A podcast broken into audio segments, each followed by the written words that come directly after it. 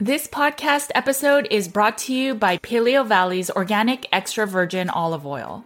Now, we all know that many olive oils are cut with seed oils or that they are rancid, and so it's not always easiest to find a quality and properly sourced olive oil. Yes, in case you didn't know, many store bought olive oils are diluted or blended, compromising both taste and quality, and may even cause rancidity. I'm really glad that Paleo Valley's extra virgin olive oil remains pure and unadulterated, sourced from a single organic valley in Greece.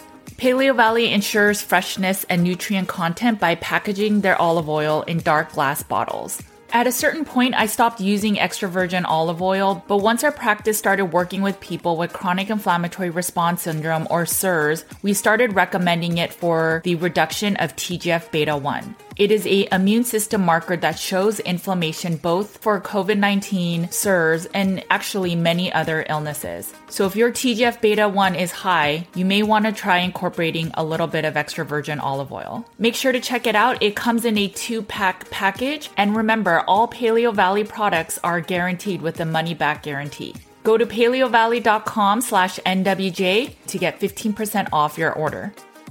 Thanks for supporting companies that support this podcast. Hi, guys, it's Judy from Nutrition with Judy.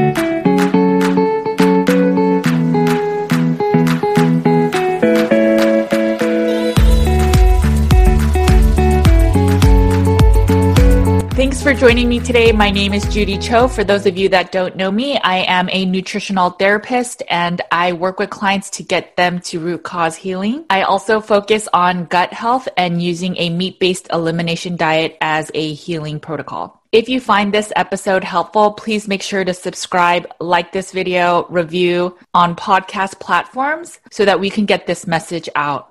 And for those of you on YouTube, you may have noticed that this is a little different where there is no video this time.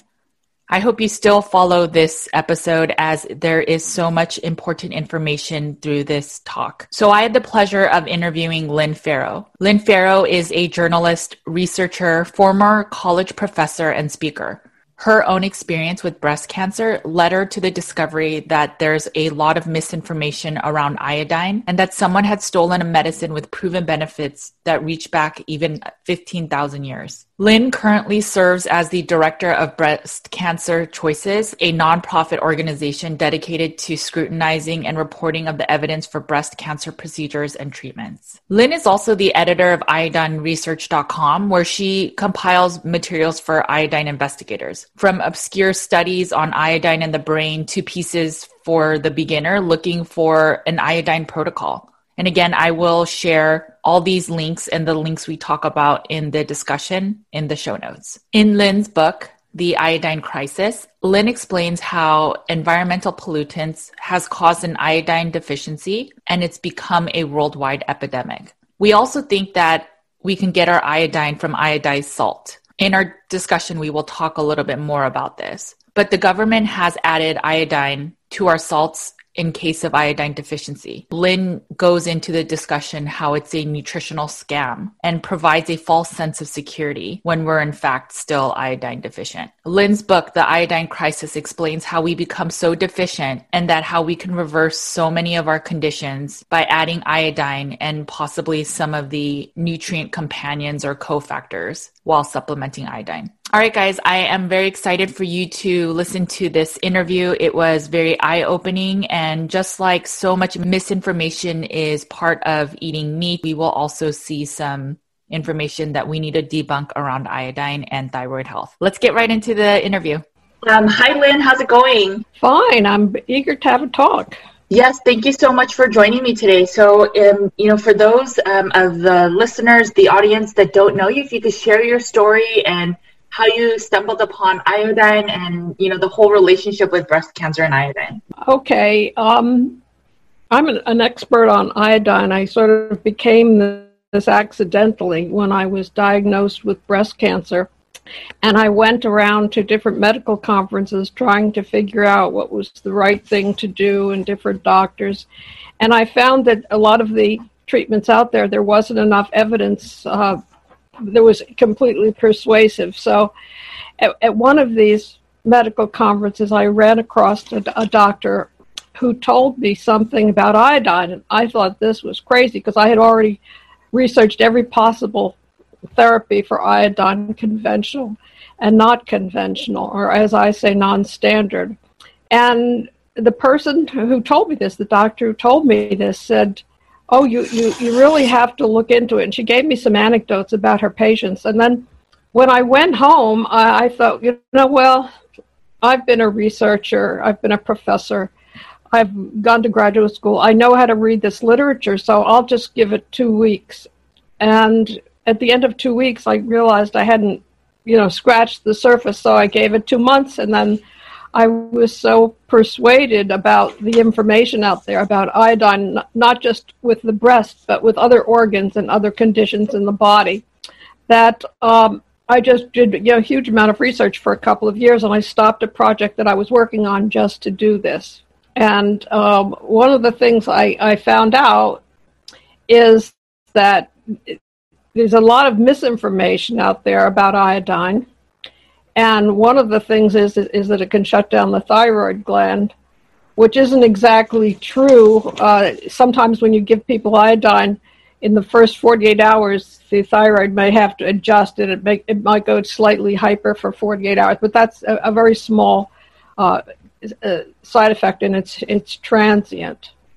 Right. And that's what they call this was discovered and uh, written about in 1948. That's called the Wolff Chaikoff effect, which uh, my mentors in the iodine movement have exhaustively disproved, and so the Chinese have disproved it as well about the same time, but uh, nobody uh, paid that much attention to it because the Wolff Chaikoff people were associated with uh, the NIH here in, in the States. Based on that assumption, um, that Wolff Chaikoff assumption, they say that iodine shuts down thyroid glands. So are you saying that it does not shut down the thyroid? other than that 48 hour maybe hyper you know thyroid kind of symptom well actually uh, wolff and chaikoff only did it with uh, rats right so, or rodents so and, and and then when they found out that it didn't shut down the shut the the, the thyroid of the rodents, they called. They said, "Oh well, it escaped the Wolff Chaikoff effect." Well, it didn't escape it. There was no Wolff Chaikoff effect to begin with. But anyway, because this person was a very well known academic and, and scientist, it, it, it, became a prevalent theory and is, is ta- was taught in medical schools then and is still taught in medical schools. So we're going through the process of, of, of trying to have people relearn about how the thyroid works with respect to iodine. Okay, can we talk a little bit about that? And um, and then secondly, is it then even possible to overdose on iodine? Like, is there such a thing as like a max dosage that we should be taking of iodine? There's not. There's not really uh, um, an iodine poison. Okay. Dose.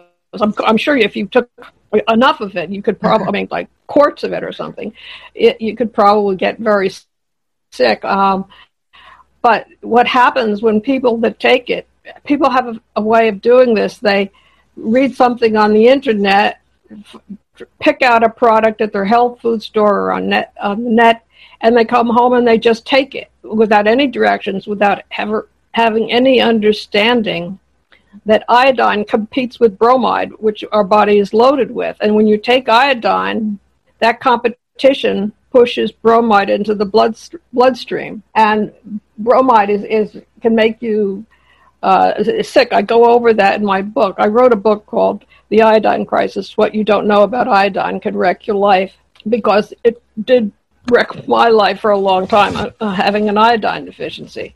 And what I tell people about how where I started, even before I had bre- breast cancer, was like the last thing I got. Before that, I had been teaching full time, and I was getting so tired I would just drag myself there. I was sleeping all the time. I had constant headaches. I was taking painkillers and coffee to keep going. And there's a lot of people like me out there. Right. And finally, I, I, I, I left and I worked as a journalist part time because I could regulate my hours more. And then after that, a t- couple of years, I got uh, breast cancer. So that got me interested.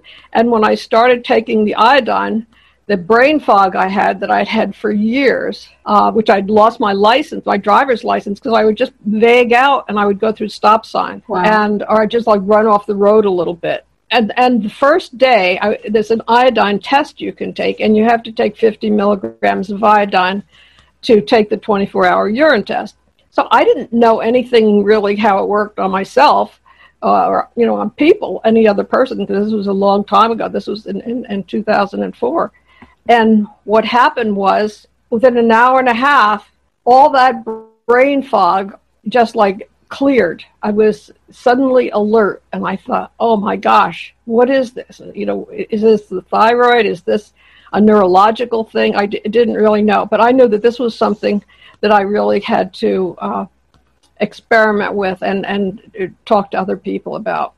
So that's one of the things. And, and to, to answer your question, so I felt great a couple of days uh, taking this, and then the bromide hit. And we didn't really know about that that then. And I, I did some research and I found out there's like a, a bromide dominance effect. If bromide dominates, you're more likely to get headaches and thyroid and weight gain and stuff like that. And when iodine pushes out the bromide, you're you're you're you're much better.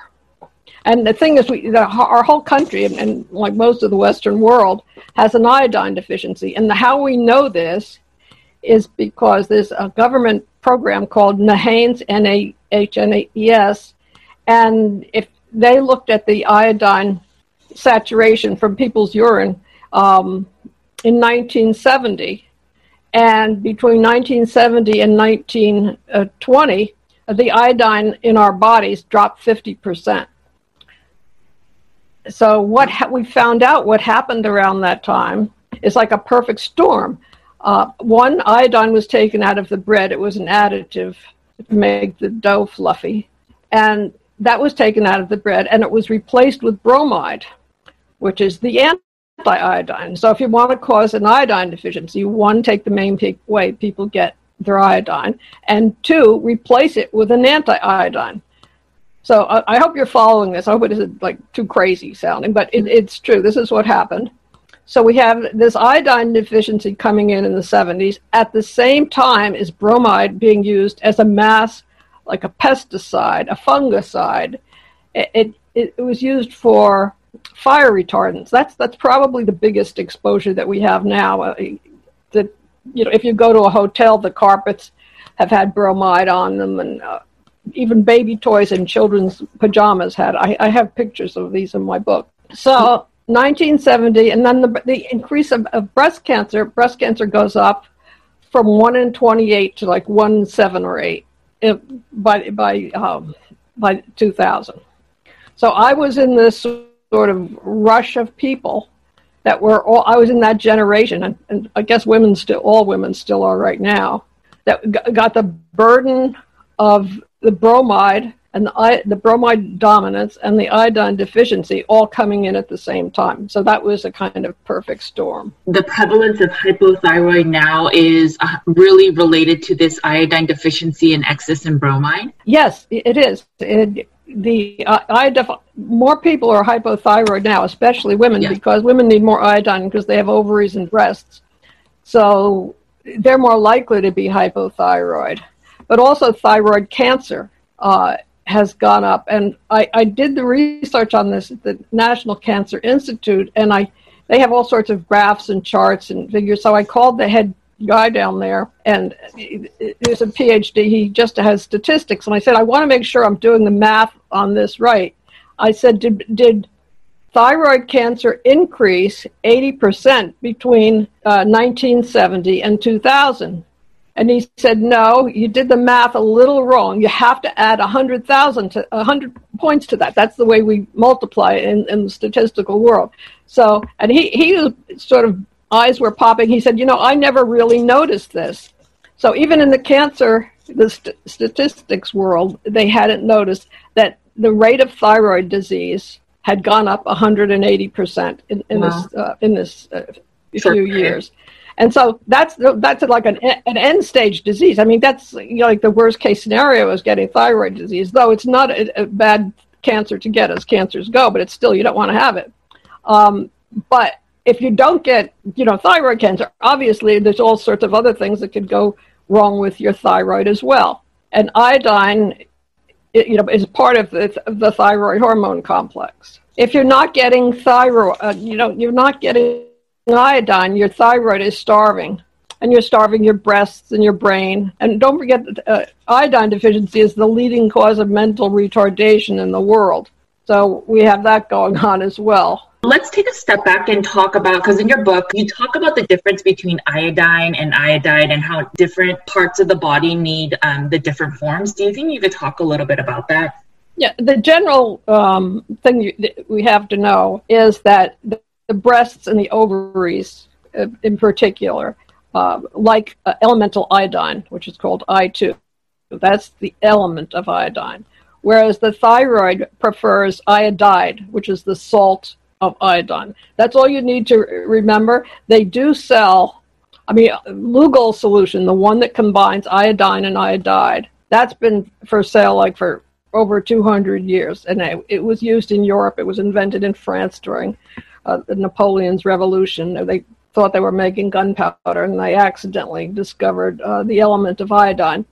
But it, and it, it took off. I mean, it immediately took off in France and it you know, jumped the channel. So the English were very, very uh, keen on it and were there was a lot of goiter there, so they were um, working on their thyroids. And the breast surgeons, even in England in the early 1800s and the 1830s were using iodine as, as a treatment. So, to, to answer your question, that's the difference between iodine and iodide. Uh, for your thyroid, you really have to know about iodide. So, and, it's really hard to get iodine specifically unless you get it in Lugol's, or there's a product out there called Violet. It, it's just come out in the last 10 years. They used a lot of the stuff from my book uh, in their advertising promotion, but that's another thing. Uh, one of the things that that the Violet product does, it's exclusively iodine. It's it's chemically altered in a certain way, and it, its only use is that, that it's sold for is to keep breast pain down, to reduce breast pain. People think they're taking some kind of magical breast painkiller, but they're not. They're they're taking a nutrition solution, and there, there's a lot of work that's now being done with uh, breast cancer, in which they're this is going to take a long time, but they've been at it now ten years. They're adding it to conventional therapies and getting much better results. So, in other words, if, if it, there's a whole uh, there's a whole protocol uh, that's in the pipeline now. It'll probably be another 10 years before it's automatically, you know, if you go to a, a, breast doctor when you have cancer or something, they'll probably automatically go. But that'll be a time from now. And meanwhile, lots of people have uh, breast cancer, so it's good to know. Um, you also mentioned that there's ways to check for iodine insufficiency or deficiency in, in the body. You, can you talk a little bit about that, and you know where can we get tested for that 24-hour test? Yes, um, Hakala Labs is a good place. That's Hakala. Uh, you could just look it up on the internet. There's a 24-hour urine test, which means you take 50 milligrams of iodine in the morning and then you collect the urine throughout the day and you put it in a jug and then you send a sample of that jug to the Hakala labs and they will tell you how deficient you are or not deficient and most people are deficient in it. So that's the only test. The blood tests are not accurate uh, because of what they do is they measured the average iodine content. Mm-hmm. and the average iodine content is very low so if you're normal on that kind of test or any other test than the 24 hour. There's other people that dry the urine and all sorts of magic stuff. The only thing that works is is that I find in my experience of all these years is the iodine loading test. That's the, the, the gold standard. In the states, it looks like the most common one is the two percent Lugols. Do you know how many drops that is that would be equivalent to 50 milligrams? I'm not exactly sure. I'd have to look in my book. There's a chart in my book yeah. from every kind of drop from 2%, 5%, 10%, 12%. So you can just, so, but always measure by the milligrams, not by the drops, because if you, if you were talking to somebody who had 12% and you were taking 2%, it would be totally, you'd be talking at cross purposes. The most important thing I, I, I wanted to talk to you about because of what we had discussed when we were corresponding is you don't take iodine alone. You absolutely don't for two reasons. One, you have to take the selenium because you don't want to like shock your body and have a small chance of uh, Hashimoto's thyroiditis, which is an autoimmune thing. the chances of you getting it are low, but you don't want to get it anyway. So you have to take the companion nutrient. So selenium is one of those. And after a while, you might not need as much. You have to you know work with an iodine literate uh, practitioner or, or somebody who knows about this and knows that, that there's a protocol involved and sort of can like take you trial and error through this if you have any trouble. Um, in your book, you talk about if you have excess bromide or if you're just not feeling well that you may want to salt load. Um, there's the selenium. And i thought in the book i thought it said if you're hypothyroid maybe if you have hashimoto's then the selenium is uh, much more needed than if it's maybe just the average person that's wanting to increase their iodine. So is that correct, or should everybody be taking selenium with the iodine? Above and apart from that, I run a, a breast cancer nonprofit, and we have different protocols and, and research that we've done. And before I knew anything about iodine, selenium is right up there on an anti breast cancer protocol. And before there was even the breast information, there was a study done, a double blind study, which means one group gets the placebo and, and one gets the selenium. And it was supposed to go out five years. You were supposed to like check in after five years and, and have a whole list of cancers to see whether you got them or not. Well, after two years, they had to cancel because ethically you have to cancel if it's clear that one side of the trial uh, is doing better than the other. So many more people in the non selenium, in the placebo group, got various different types of cancers, not skin cancer, but a lot of different other cancers, that they just stopped it completely and published the results. So even if you didn't have anything to do with iodine, uh, I would be sure to take some selenium, certainly. Maybe if you don't take it every day, but certainly take it so you're adequate and not deficient. But the main thing that you started to say, and, and, and some of your clients may have gotten into this trouble, they don't understand that when you're taking iodine, besides taking it, and even if you take the companion nutrients, you know, to the letter, as I've spelled it out in the book, you have to consider the salt loading protocol. That's really important because you're loading your body with iodine, which is fine. You're going to feel the pickup, but then you're also going to purge the bromide. Not everybody feels it. You may have it and not feel it you may have the bromide gushing into your bloodstream, being displaced. Uh, so you take this salt water drink that's that's been around for years. So you can just look it up in my book, and it shows you how to take. Uh, the salt water to, to get rid of and sometimes it's like magic it can work in half an hour 45 minutes to get rid of any sort of yucky feeling you might have of the brain fog and stuff. Now, when soldiers had too much bromide, during the Gulf War, soldiers were giving bromide injections for some germ warfare or something. Uh, they would get too much bromide, and some of them would be playing ping pong in the in the rec room, the soldiers that had too much bromide, and the others would be crying on their bunks because they would be so depressed. So, and then in mental hospitals in the 50s, when they gave out bromide a lot for digestive reasons, uh, people checked into mental hospitals and they'd find out that a lot of them were high in bromide because they had been taking too much bromo seltzer or something like that. This is my way of, of, of just warning everybody. Please just be mindful that salt water is a really a helpful thing. And, and the dilution is, is such that it should not increase your sodium content because you're taking enough uh, water that it just sort of washes out the excess sodium. But 99% of the people. I know that this salt protocol basically needs salt. And I know a lot of people also think, well, I consume regular iodized salt, so I'm getting my iodine. And I know in your book you talk about how that's not true. Can we get a little bit into that? You know, what happens to the salt as soon as it's processed and how some of the iodine is removed or lost? Well, you, the salt is put in at the factory, uh, say Morton salt or something like that. And then it has to be shipped on trucks to your local supermarket. And during that time, it loses a huge percentage of, of the, the iodization. It, uh, for lack of a better word, it evaporates into the air. It, it, it, it doesn't, that isn't the exact technical word, but that's what happens. So they lose it in the air. Then you get it at your local supermarket, the Mortons, and you take it home and put it in your cabinet. And then you open it. So there's, there's a little bit of iodine in there when you open it. Within two weeks, most of that iodine is floating around your kitchen. There's a little bit, but nothing in the way of a, a therapeutic amount. It, it, may be enough to have caught to help people with goiter in the 1930s, iodized salt. But now we are way past we're like in a post-goiter thing. There's, there's a huge iodine deficiency that is not fixed by iodized salt. So you would never recommend the iodized salt, um, and you recommend the no. I, well, I don't.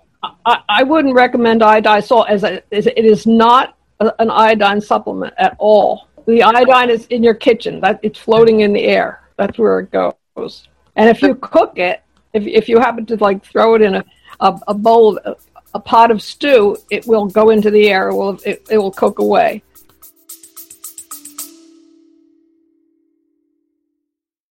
Hey guys, just to let you know, my Carnivore Cure book is back in stock. For nine months, it was out of print and used prices were up to $300.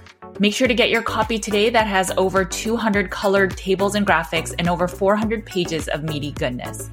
We have a limited supply, so get your copy today on Amazon.com. And if you can leave a review, I'd be super grateful.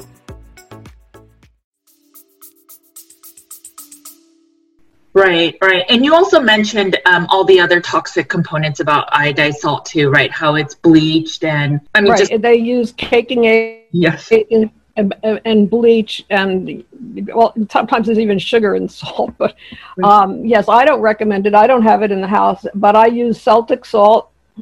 Uh, but there's a lot of other. All you need is unprocessed salt. I like Celtic salt because it tastes so tastes like wine almost. It's very tasty. But as long as it's unprocessed, meaning unbleached, you know, no caking agents, when it just says unprocessed salt on the label. When I want to wake up, if I'm out late for some reason and I'm starting to get sleepy, I just take a little salt and I it, it picks me up because I think that just boosts your adrenal glands in a temporary way. Um, but that's not the iodine; that's the sodium. From the perspective of iodine, so you know, we talked about how some people that are really deficient in iodine, if they start using it, uh, they may feel some of the symptoms of the hyperthyroid. Can you talk a little bit about that? Um, I think it's called the post scarcity effect. Oh, the post scarcity effect. What happens is some people are so iodine deficient. It's like uh, one of the doctors said they're going on fumes. The post scarcity effect, if, if say your thyroid is very deficient in iodine, it, when you start taking iodine, it might swell up uh, because your iodine is so like uh, your body wants to hoard it because the, don't forget the function of the thyroid is to trap iodine. Well, one of the functions is to trap iodine from your bloodstream. So when your thyroid sees this influx of iodine come in, it, it starts to swell, just like you would if you were in a, a ter- you know a third world country and got goiter. If you when your body sees iodine, it wants to make the most efficient use to it. So it it hoards it swells a little bit and hoards the iodine because your body, because it's post scarcity, does not realize that it's going to have a steady stream of nutritionally adequate iodine now. Now, this also happens in the breasts. It can happen in the breast. Not, this is a small percentage of people, but enough that it's significant to note as a post scarcity effect. Some people will start taking iodine and will say, Hey, I didn't I just take iodine because my breasts were sore? Why are they swelling? Well, they'll go down once your once your breasts are convinced that the, there's a steady diet of iodine coming. Does that answer your question? Yes. Like, how long does that post scarcity effect last for people that do experience it? Uh, not very long. And one of the things you can do if, it, if it's uncomfortable, just slow down on what you're taking. So your body will just hoard less. It doesn't seem to have anything to do with bromide, it just has to do with deficiency. Let's talk a little bit about bromide. So you just talked about that. If you can talk about you know where we can find bromide and and the other question is so if we don't eat foods that have bromide are we still do we still have a high chance of being iodine deficient yes because I've had people say to me, "Oh, I don't need iodine because I don't have any bromide problem. I I've eaten perfectly clear for the last ten years." Well, you know, have you gone on a plane? Do you drive a car that has carpet in it? You know, are, are you have you ever been in a library where they have upholstery? Have you been in a hotel? All these things have fire retardants in it, and you inhale them. And you could actually you can find that one of the biggest sources of bromide is the bromide fire retardant dust. It breaks down in pillows and stuff. It breaks down and it gets on your floor, and your dog gets it, and you get it. So it's it's uh, it, it's a serious thing. It used to be in uh, cell phones. I think we've we've hounded them enough uh, that they they've taken it out of cell phones. They may have put something else in, but at least bromide isn't. And I also saw that it was in some sodas and juices, right? So it's in Mountain Dew.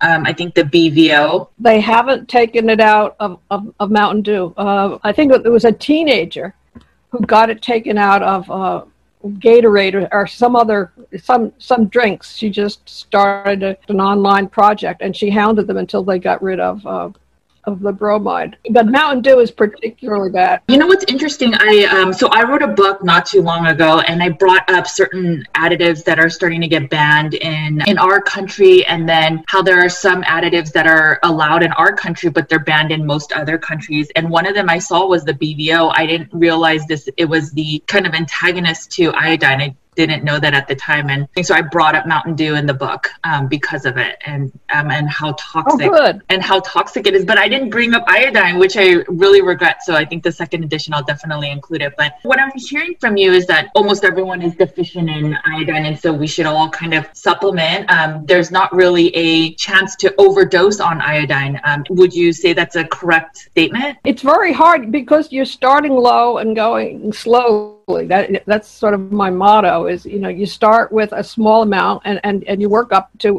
where you're getting results. If breast pain is, is something if you're hypothyroid and you're gaining weight and stuff like that it, you need to get your thyroid sort of normalizing all the glands. That what iodine is is an adaptogen in other words, it works on many things at the same time. And you think about where iodine used to come from, it was seaweed. It was like the beginning of the earth when the water covered it.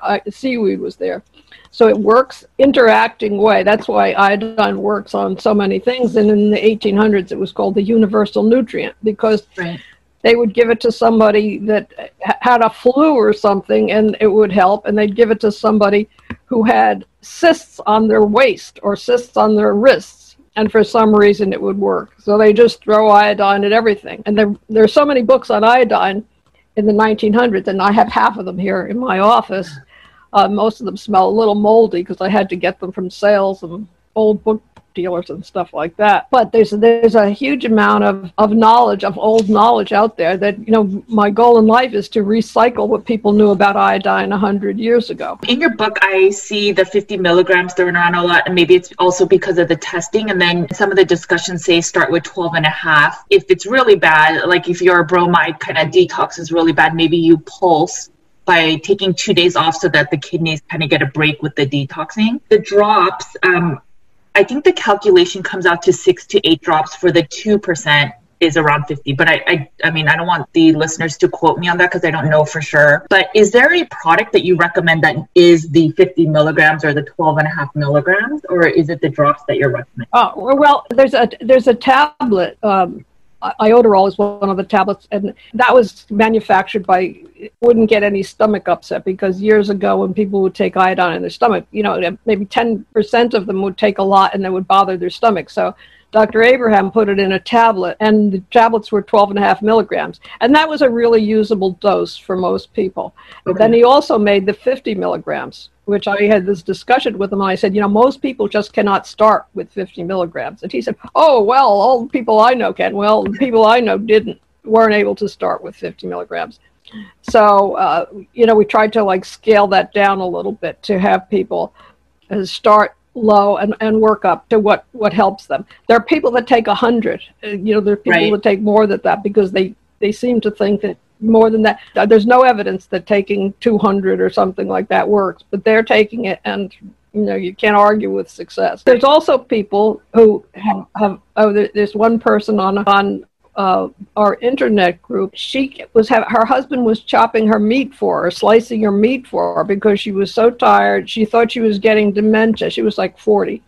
She thought she was getting dementia from brain fog, and she started with, with iodine. And she she does well, I think, with something like 25 a week. You know, like broken down because she's worked herself up, wow. and, and and and seems to be doing well. So you may be one of those people who can get along if, if you know what's wrong with you, if you know you're depressed, sluggish, your eyes are puffy, uh, you're falling asleep, you're cold, that's to me was the hallmark because when I took iodine, I was never cold again. So you you know you really need to keep taking it because it's a hormone, so you need it all the time. I mean, it, it works on the hormones; it's not a hormone itself, but so you really uh, need that nutrition. But if you just if you start low and and go slow, and and salt out the, with the water, uh, you should get good results. And my book, the reason I, I wrote the book is not only did I want to say where iodine came from and, and how it helped people, and not just individuals, but it, to help hold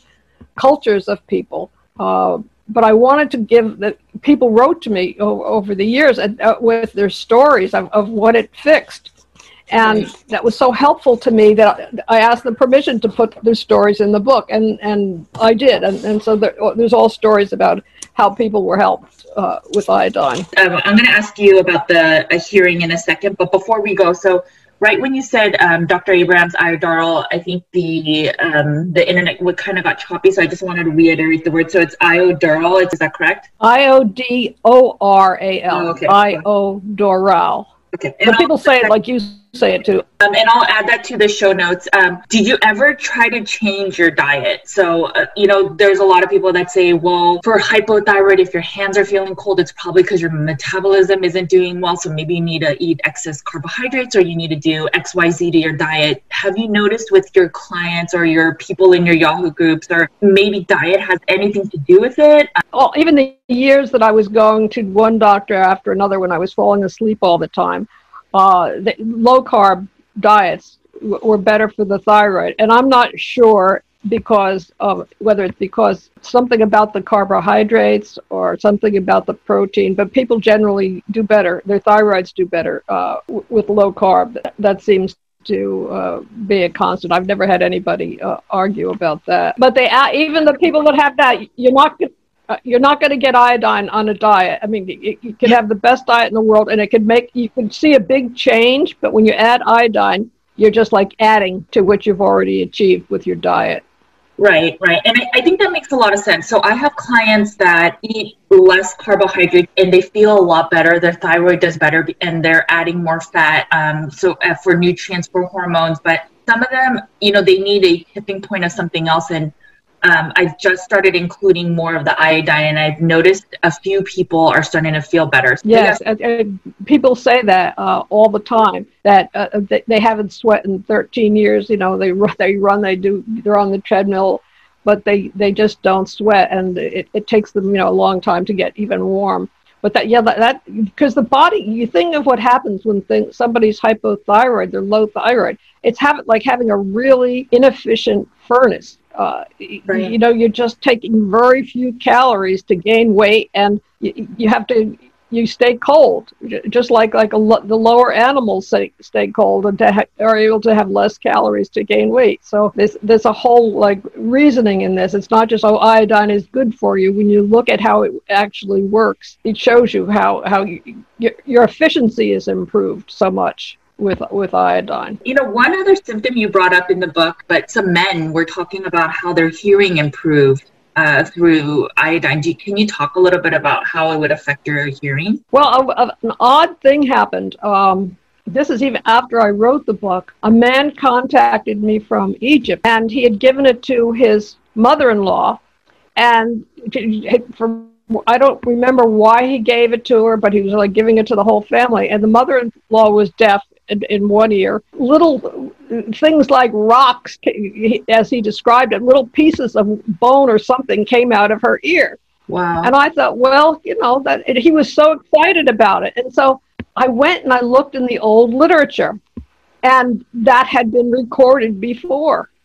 So because we're relearning all this from like a hundred years ago, it was great to have somebody like a couple of years ago report this this incident of his of his mother-in-law. And so I'm thinking, well, that's this generation. Let's see if any more comes along. And then an audiologist. This was po- posted on uh, one of the Facebook groups. Uh, so an audiologist ch- chimed in and said, "Nope, that's absolutely impossible. It can't happen." You know, because she didn't learn it in audiology school.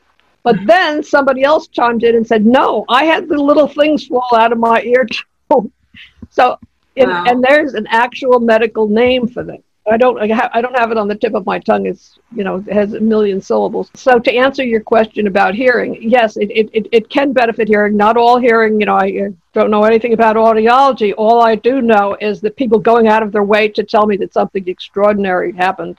And they don't know that I've talked to other people that have always also said the same thing. And one of the things that's important about, because I, I know the diet you're using and how good it is for diabetes. And uh, for your blood sugar. But one of the things that iodine does is it seems to help diabetes a lot. There, I, I mean, there was some guy who contacted me early on, and he was a 280, 300 pound social worker from, from California, and he got off all his insulin, you know, just gradually uh, doing it. And then Dr. Flechas, who's one of the iodine doctors, one of his patients, uh, you know, came into the office. Her blood sugar was crazy. She had to go to the hospital. And then he told her when she got out, what, I want you to take the iodine every day and then take your insulin and then you, you titrate according to what your blood sugar says. So then she came into the office, you know, a few weeks later, and he said, well, how much insulin are you taking? And he said, she said, well, I'm not taking any. Was I supposed to if my blood sugar was normal? This was one of those things that, you know, it isn't an easy fix. I'm not claiming that it's an easy fix, but sometimes diabetes and the pancreas, because it's an organ that iodine particularly affects, sometimes it is just an iodine deficiency there, just like there's a sometimes there's a dietary deficiency or a parasite problem because I because of, of, of your background I wanted to mention uh, the diabetic angle. I know that some people start including some of the seaweed and I know that you're not a fan of it. Do you think you can talk a little bit about if we use the seaweed um, a long time ago for the iodine, why can't we just you know go to like an Asian market and buy those thick pieces of seaweed and add it to our broth, for example? That's a, a great question, and I, I, I, wish I could do the same thing because where I live, I live sort of on a sandbar up in, uh, the New England area, uh, okay. up, up Long Island, and um, I, I have seaweed everywhere. I mean, I just could like walk two minutes and get ten kinds of seaweed. Uh, you know, beautiful, tasty seaweed. But this is the problem with seaweed. I could have done that 30 years ago, and I would be fine. But since bromide and, and oil, the, you know, when there's oil spills, they have oil evaporators and dissolvers uh, in the water. So you have bromide in the water, you have fire retardants in the water, you have oil dispersants in the water. There's a, a, whole lot of other chemicals in the water that they didn't have 30 years ago. And so you can, and arsenic for sure. It would be great to have seaweed because you get other nutrients at the same time, co-nutrients. But you don't want to take the chance, and you also you never know how much uh, iodine is, is in that. Also, as soon as you take the seaweed out of the water, the iodine just you know goes into the air. So that's no good. Okay, no, that but that's sense. the main reason. You, you know, uh, no, it's not as concentrated. I mean, you may have almost no iodine in there, and you may have more arsenic than iodine. So, and and you may have more bromide in there. And, and one of the things Dr. Brownstein always says, he's a, a colleague of mine who's also uh, been very helpful to me and to other people about uh, talking about seaweed is that you can make yourself worse. There are people that have taken not not fresh seaweed, but they've taken uh, seaweed kelp supplements from the health food store and ended up in the emergency room because they got arsenic poisoning. So I mean, this is all recorded. Um, it's just it's just not worth. Or you know, if you really love it, if you, you do it a few times a year, you know, have seaweed that you like. If you go to a restaurant that has seaweed that, that you know really prepared well, you might try it. It's, it's not going to kill you certainly, but to ha- to take it every day the way we take iodine as a supplement wouldn't be healthy you know, let, let's talk a little bit about those kind of cofactors, the salt loading. So you brought up in the book, for example, selenium, vitamin C, uh, some of the B vitamins, magnesium. These may be beneficial to take while you're, you know, balancing out the iodine. But there was one section where you mentioned different iodine formulations. So, you know, I, I just want to make clear you don't recommend all these different iodine formulations. So one that you brought up was, you know, you'd be wary of one that had tyrosine and selenium. So I don't want our listeners to now go and run to the store and buy like a concoction of the iodine. So can you talk a little bit about why you don't necessarily recommend that one? There's several um, iodine formulas out there, and everybody, of course, wants to approve on the one that's been working, the Lugol solution formula. Lugol's isn't a brand; it's a kind of formulation uh, to exact standards. Uh, that you know, there are books and books and books have written. I mean, it got rid of lung disease in the, in the 19th century. Um, but there's something called nascent. There's a few others. You might get some help, but it's just it's just not reliable. Uh, people will say, "Oh, this is pure." No, it's not. Who says it's pure? I mean, the manufacturer says it's pure. So uh, we just don't know anything about them. And, and I've talked to my you know, iodine literate colleagues about this, and, and they just shake their head too. Uh, if somebody's giving you nascent iodine, they don't really know what the risk is in giving uh, that particular formulation in terms of result. If you're very, very sick and you're taking something that's iodine may be really helpful to you, uh, I w- really wouldn't mess around with these what we call mongrel iodines. And then what about people that have only partial thyroid or you know have done some surgery and they don't have as much or if they're even hyperthyroid do they would you still recommend decent dosage of iodine for them daily? Yes they they need iodine uh, just as much as somebody uh, who, who doesn't have a thyroid. And um, if you're hyperthyroid that, now that's when you it would be best to really go to an iodine literate practitioner who knows uh, to give you, if you suddenly went hyper for, for 99.999% of the people who get hyperthyroid are not on iodine. But if you are hyper, in, in I have a book from Harvard in the 1950s or 60s in which they told how they used iodine for hyperthyroidism. So, but you have to, and there's a couple of other things that the iodine doctors use along with that. But I, I don't want to give that out, you know, without uh, somebody knowing that somebody's under the care of a doctor because yeah. hyper can just make you, you know, really yeah. jumpy and it is more serious than hypothyroidism. But it has been used. It obvious. It definitely has been used. Iodine has been used for hyperthyroidism. What I'm hearing from you, and I know it's also in your book, but just you know, in summation, that we all need iodine. We shouldn't really worry about excess iodine. Um, if anything, we are mostly all deficient. Uh, bromide is a definite reason. There is food that has bromide, but in general, it's not even from our food. So that just further, you know, necessitates that we need iodine for all the different organs in our bodies, um, and especially with our um, hypothyroid going on, breast cancer increase. But we should also not just take iodine, but possibly use the cofactors like selenium, vitamin C, um, definitely the salt loading to help remove some of the bromide. But more than anything, um, the best ways to make sure we're doing this quote unquote right is to um, do that uh, testing, that 24 hour test, and then work with um, the iodine literate practitioners, which you brought up several times in the book, and I'll put a link. Oh, and also don't um, use iodized salt. So, uh, you know, definitely use a supplement that is, you know, like the iodoral or the Lugol's and, you know, again, work with someone to make sure you're doing it the right way. Is that kind of a decent summation? Would you add something yes, or yes. modify? okay. Yeah, I, I think I, I wanted to mention one, one, you know, of the huge list of things that uh, iodine helps for. It, it also helps. You only need to be slightly iodine deficient, just like slightly on the on the low side, in order to not be able to conceive on a menstrual menstrual cycle, because the body just will sh- often shut down producing babies if if, if the babies uh, can't be iodine deficient. So we on the iodine workshop Facebook group they saved up all the pictures of all the babies that were born to women who had been having trouble conceiving. So I, I think that's just something that I, I wanted to mention above and beyond all the other things because it, it, it's it's a life changing for people.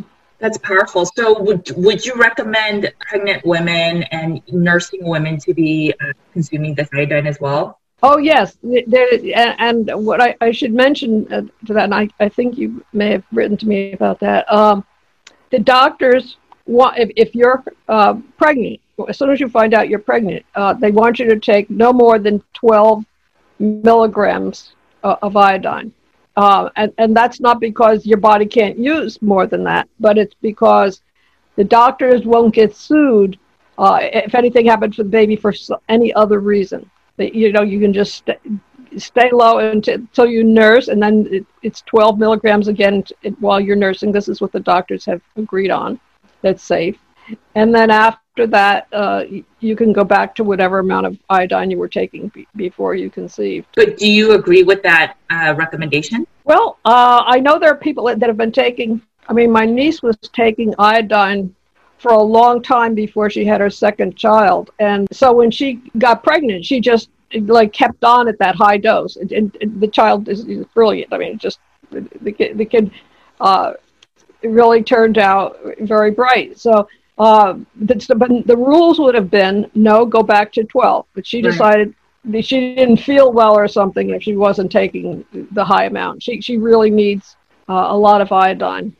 I don't know why some people need more than others, and especially sometimes after you give birth, you even need more iodine. I'm not sure how that works, but and you know what's interesting is in Asian cultures, um, especially in the Korean culture. So I don't know about all the Asian cultures, but the way that we are kind of healed back to normal right after having babies is seaweed soup.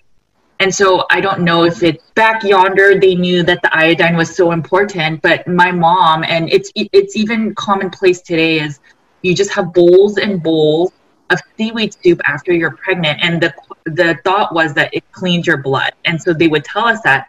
But what's interesting is in the American culture, like so I started looking up why am I eating this uh, seaweed soup, it's, you know, eating it over and over every day, uh, I started seeing, you know, documents that say, oh, you should be careful with the seaweed soup because you can get excess iodine in your system. So it's, it's interesting that you're saying that, you know, how certain people may need iodine after they have babies because in the Korean culture, the number one food they make you eat every single day, if not every meal, is seaweed soup.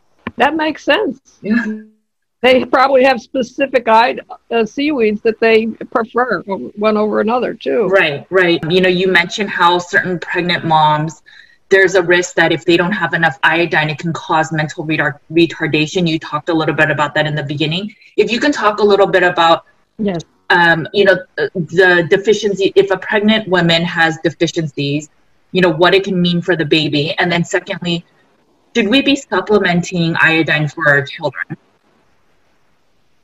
Well, let me tell you about uh, a place in China. You pr- probably remember when Marco Marco Polo went to China many many years ago, you know, centuries ago, and he saw some people there that were sort of small and um, not very bright and, and not able to raise animals well. The animals died. Well, the, the particular province, I wrote about this in my book, and I showed you a picture of this particular province where they started uh, giving iodine, uh, adding iodine to the uh, to the irrigation dish, uh, ditches for the plants and for the animals. And what had happened is these people, compared to other provinces in China, the children were very small and grew very slowly. The, the women that were having uh, stillbirths and miscarriages, and the animals were having stillbirths and miscarriages. I mean, it was it, it was they were starving because like they couldn't. It took as much trouble to raise an animal that died that it did the one that didn't die. So it was very, very hard on their economy and everything. So through like the Kennedy Foundation and the Kiwanis Foundation, these nonprofits, they decided to figure out a way. Now they didn't want to have iodized salt. Like uh, there's a reason for that. But so what they did is they dripped potassium iodate which is a good form of iodine for this particular thing, into their irrigation ditches. And within a year, you know, the, the, the animals started eating the plants, the people started eating the plants. The children grew five inches faster than they did the, the previous year. That's how amazing wow. it was. The women stopped having miscarriages, the animals stopped having miscarriages, and everybody got taller. Not the adults, but you know, it just there's a huge growth spurt. And it, this is, uh, you know, when you think how, how much do you think this would cost to, to give this whole province, in which they put just, they had a barrel, a 55 pound barrel that you would see on the street somewhere. They filled with potassium iodate and stick a hole in it and just let it drip into the water. And so, how much do you think it cost to, to get all these people not having stillbirths, their animals living, their intelligence getting average. It costs like eight cents per person per year. And that's how important iodine was. I mean, if it cost much, much more than that, obviously it would be worth it.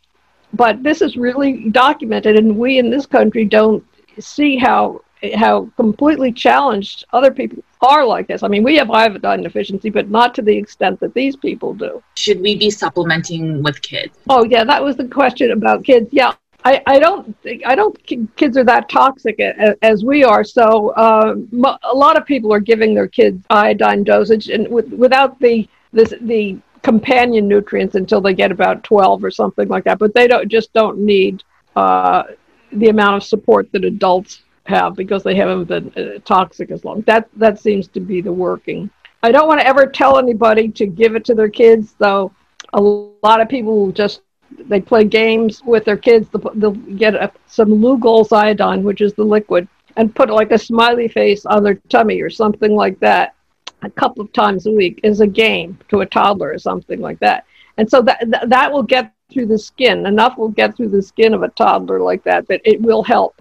There is so much information about iodine, and you know you you beautifully break down a timeline historically of how we used iodine for you know years and centuries and but was it really just the Wolff um, assumption that has you know removed iodine from our you know medical literature? Like what happened when this is such a cheap simple way to strengthen the body and now we're all scared of overly consuming iodine. Is it because of the Wolff Chaikoff is it solely because of the yes well, well you well, one of the things that we're learning in our whole political situation, but it's also been that it predates this, our, our current situation because of influencers and leaders in medicine come along and people are just too afraid to say, but what about that? But what right. about that? Once it gets written in a textbook in a medical school by somebody who is, you know, with the NIH, you really have a hard time arguing, and people think it's gospel. For example, I remember meeting a, a doctor socially, and I, I, don't know, he found out that I was interested in iodine.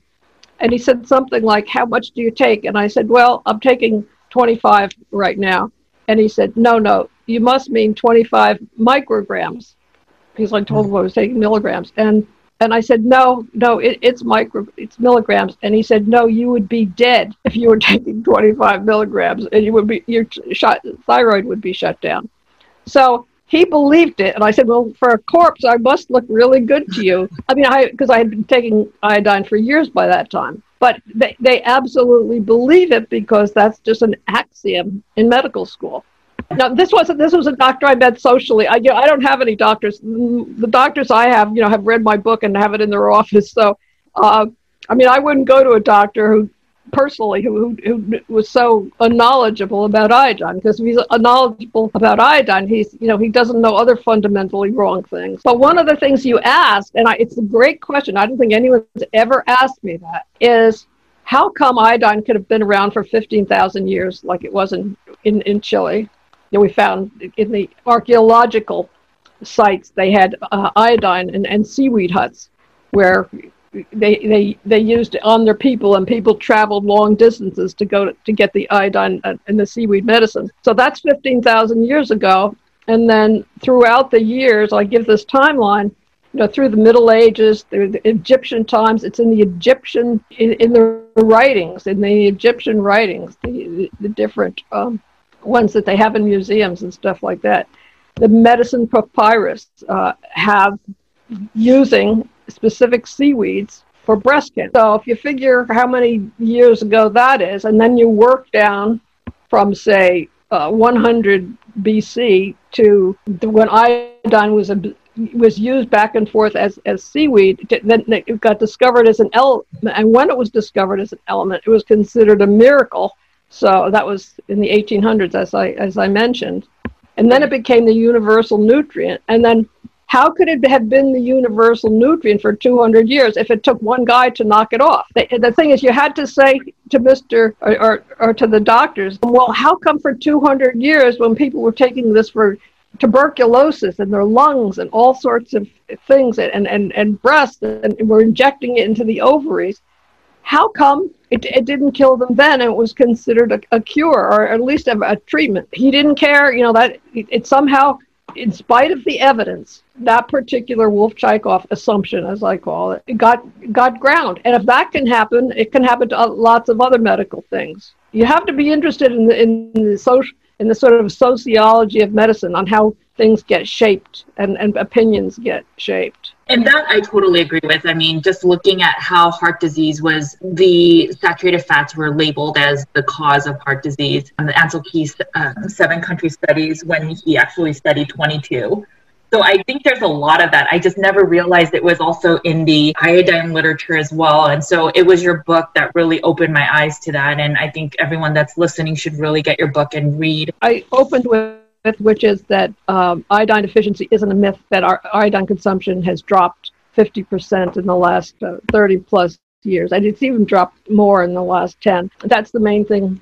I mean, this isn't a myth that when you can actually measure, measure that at iodine going down in, in our diet at the same time the cancers and the breast disease is going up. I mean, you can measure that in, in the National Institutes of Health. So th- this is all documented stuff. This isn't, it'll take a while for it to get widely accepted, but it, it will. It, it's just a matter of time because it's the truth and there's just cases after cases. But I, I thank you so much for uh, inviting me, and I, uh, I hope your listeners will, will, at least you know consider that iodine might. It's such a cheap change if you want to try something. Um, you know, it's like a do no harm thing. So it, it right. would be really great if, if people were open, especially in our times right now, um, you know, what really motivates people is fear, right? And so one of the things I think that people are scared of taking excess iodine is that fear that we may be overdoing it and then affecting our thyroid adversely. And that's such a common, the thyroid being hypo is so common nowadays. So I think there's this essential fear that's causing people not to use the iodine. And so I hope with this discussion, it shares with people that there's no fear and that we should actually be taking a lot of iodine um, as we are trying to heal our bodies, especially when so many people struggle with hypothyroid. I was just going to say, uh, if you give iodine a very slow start, like you say, you take one drop a week or something like that, uh, it should have no fear. Um, and if you're taking one drop a week, you know, or even try putting it on your leg, anything you can do to just like get started and, and, and get a feel for it. Nothing catastrophic happens. But there is a group, uh, iodine workshop group on Facebook, and they, they use my book. They use Dr. Brownstein's book. And if you're having trouble with your protocol or you have a question, if you, if you can take it with some other medicine or something like that, it's a good place to hang out with to you know to find out and just eavesdrop, see what they're talking about. Well, thank you so much okay. for your time. This has been incredibly valuable. Again, your book was very eye opening. It's just another one of those stories where we have been you know misinformed right so where can people find you um, you know do you work with clients at all like uh, and where can people find your book? So if people read my book, you can catch me on Facebook, and uh, yeah, I, you have quick questions, I'll I'll answer them. Uh, my book is called The Iodine Crisis: What You Don't Know About Iodine Can Wreck Your Life. It's on Amazon. It's in a lot of libraries, um, and you know you can just just get it different places. I would get it on uh, Amazon because well they have the uh, I have an audio book now that, that just came out uh, two weeks ago and a lot of people have brain fog, so they're hesitant to read. But if they can listen to the book, and, and it's a readable book. I mean, I tried to make it for people with brain fog, and I tried to write it as a journalist that was talking to a friend who had, you know, terrible things happening to her. I tried to make that it, that kind of book. And you can see I tell stories that, that some of the, the stories that I found that other people had those stories too about what it's like to be sick and try to impersonate a well. Okay, well, thank you so much for your time, and I will, you know, have this out, and I will share all um, the resources in our show notes. And yeah, I think you're doing such great work, and I'm um, very, very appreciative of um, your book and just for you coming on here today. Oh well, thank you, Judy. I've, I've enjoyed it. All right, guys, I hope you enjoyed this interview. For me personally, I've always recommended iodine to my clients, but I also had the fear that there may be too much excess iodine. And now I realize that may not be a truth. I hope that you try to figure out how much iodine you need. And maybe you get that 24 hour test or you work with an iodine literate practitioner. More than anything, I hope you realize how important iodine is and that we should be taking some every day. In the show notes, I'll also include a supplement that can go with some of the iodine and the iodoral that Lynne recommends. These will all be in the show notes, so make sure and check out the notes. Okay, guys, thanks for checking out this interview. If you found it helpful and you know that people need iodine, which is pretty much everyone, but please make sure to share this episode so that people can hear the truths about iodine and the deficiencies we have across the globe. Okay, guys, you know the drill. Make sure to eat a lot of meat, take care of your bodies because it is the only place to live, and make sure to get a little bit of iodine. I will talk to you guys later. Take care. Bye.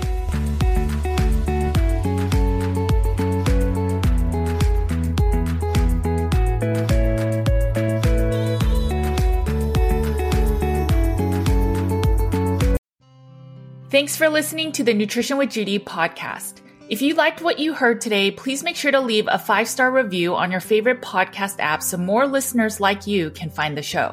If you want more practitioner care and support, head over to nutritionwithjudy.com slash groups so you can get more real talk about carnivore, the environment, and root cause healing. You can also find my content on Nutrition with Judy's YouTube, Instagram, Facebook, and Twitter. Make sure to sign up for my weekly newsletter and learn more about in-depth articles with infographics at nutritionwithjudy.com slash articles. You can find my two books, Carnivore Cure and The Complete Carnivore Diet for Beginners on carnivorecure.com and amazon.com. At the heart of Nutrition with Judy's practice, our mission lies with a deep, unwavering passion for service and community. We will continue to empower you to have the knowledge and tools to live a life nearly symptom free because we firmly believe in healing and wellness for all.